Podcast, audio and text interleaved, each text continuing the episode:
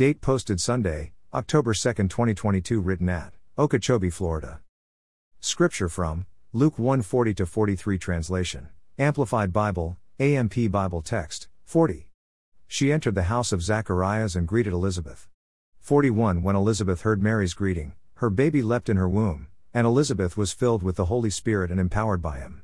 42 And she exclaimed loudly, Blessed, worthy to be praised, are you among women, and blessed is the fruit of your womb. 43 And how has it happened to me, that the mother of my Lord would come to me? Application I'm sure by the time you arrive at this point in my devotional, you are probably wondering if I am way too anxious to bring on the Christmas story. For this is a clip from the all too familiar Christmas story that we hear read over and over every December in our churches.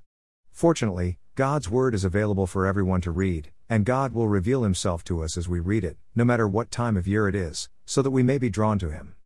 I follow a reading plan that takes me through the entire Bible at my own pace, so I will come across scriptures that cover subjects like this, at almost any time during the year.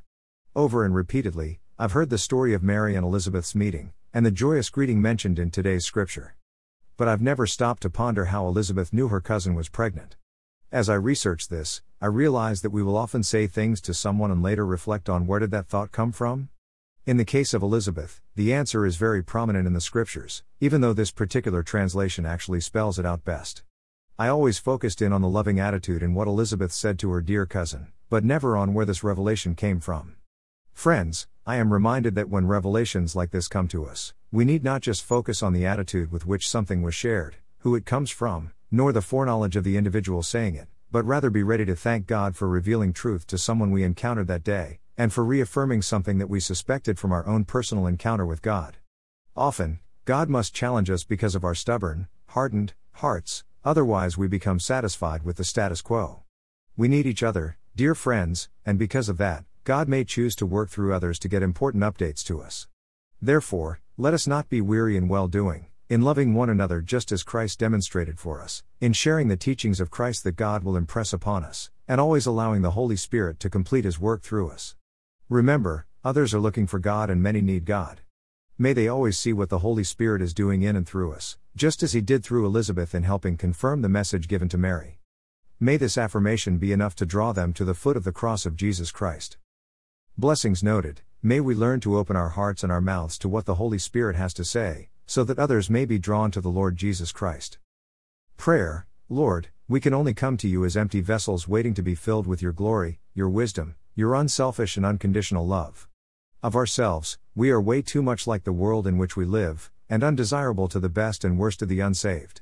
Our advice to others are mere worldly opinions filled with doubt and despair, but with Jesus as our Savior, and the power of the Holy Spirit that resides inside of us as our comforter and helper, we too can be channels for Him to work through, just as he did for Elizabeth.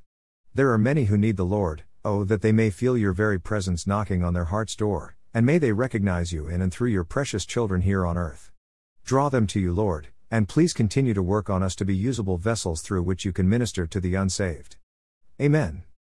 Footnote There are two more pages on my blog that will provide you with additional information, one of them being to know Jesus.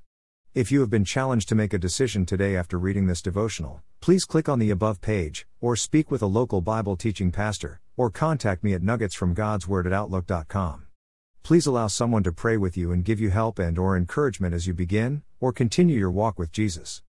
Words underlined in my blog might indicate a link to a song that came to mind as I wrote the devotional. Feel free to click on the link and listen as you continue to read or pray.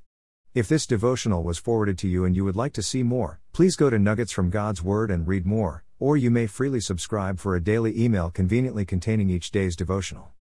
You may also visit me on Spotify and listen to Nuggets while you're out and about. I would encourage you to find a church home nearby your home, and attend as frequently as you could. Get to know God, and allow His people to encourage and strengthen you in your Christian walk, while making every effort to be a blessing to them.